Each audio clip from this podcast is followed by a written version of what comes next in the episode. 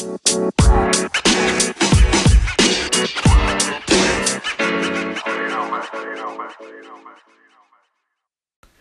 Good morning, afternoon, or evening, wherever you are in the world. Welcome to DBN News for 9 19 2018.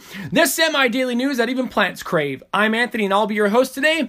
With that being said, let's jump into the news. All news today is courtesy of IGN. Let's jump into it. Pokemon Go Deoxys confirmed for EX Raid battles.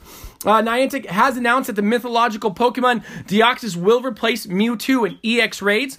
In a post on Pokemon Go's official site, Niantic confirmed that Deoxys normal form, one of four possible forms of Deoxys, will only be accessible via EX raids, which require an invitation in order to participate. However, starting with Pokemon Go's newest update, players will be able to share an EX raid with one player on their friends list as long as they've achieved Ultra Friend status or higher.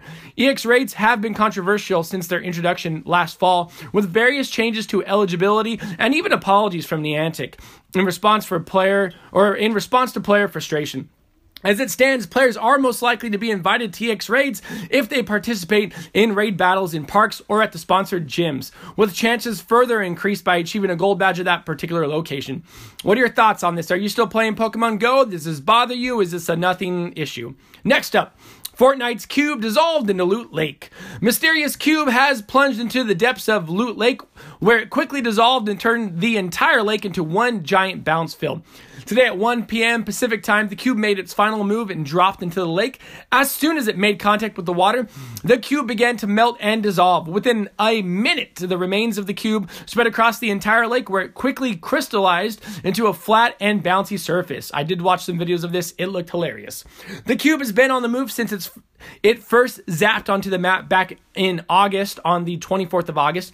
Shortly after its emergence, the cube began its slow migration, moving every 30 minutes or so. The cube started in the desert biome and made its way through Fatal Fields, Wailing Woods, Tilted Towers, and a number of other locations. The cube also left runes in several locations across the map. All these changes come just a week before Season 5 comes to a close before season six starts on September 25th. Are you excited for this? Are you excited for season six of Fortnite? Let us know in the comments. Switch owners can now play their games on more than one console. Thanks to the release of version 6.0 yesterday, Switch owners now have the ability to play their downloaded games and content on a second console. The functionality works by having users designate primary and non primary consoles through their Nintendo account.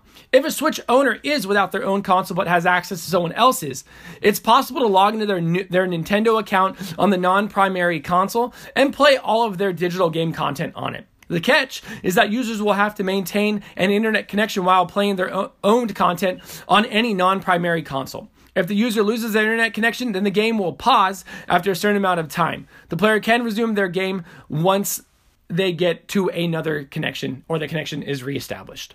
Thoughts on this? Are you a Switch owner? Are you excited for this? Let us know. PlayStation Classic, this is the big news of the day. PlayStation Classic announced and dated. Sony has announced the PlayStation Classic will come with 20 preloaded games and be released December 3rd at an MSRP of $99.99. That's US dollars, $129.99 in Canada, and $149.99. Looks like the AUD, uh, AUD, I'm assuming that is Europe.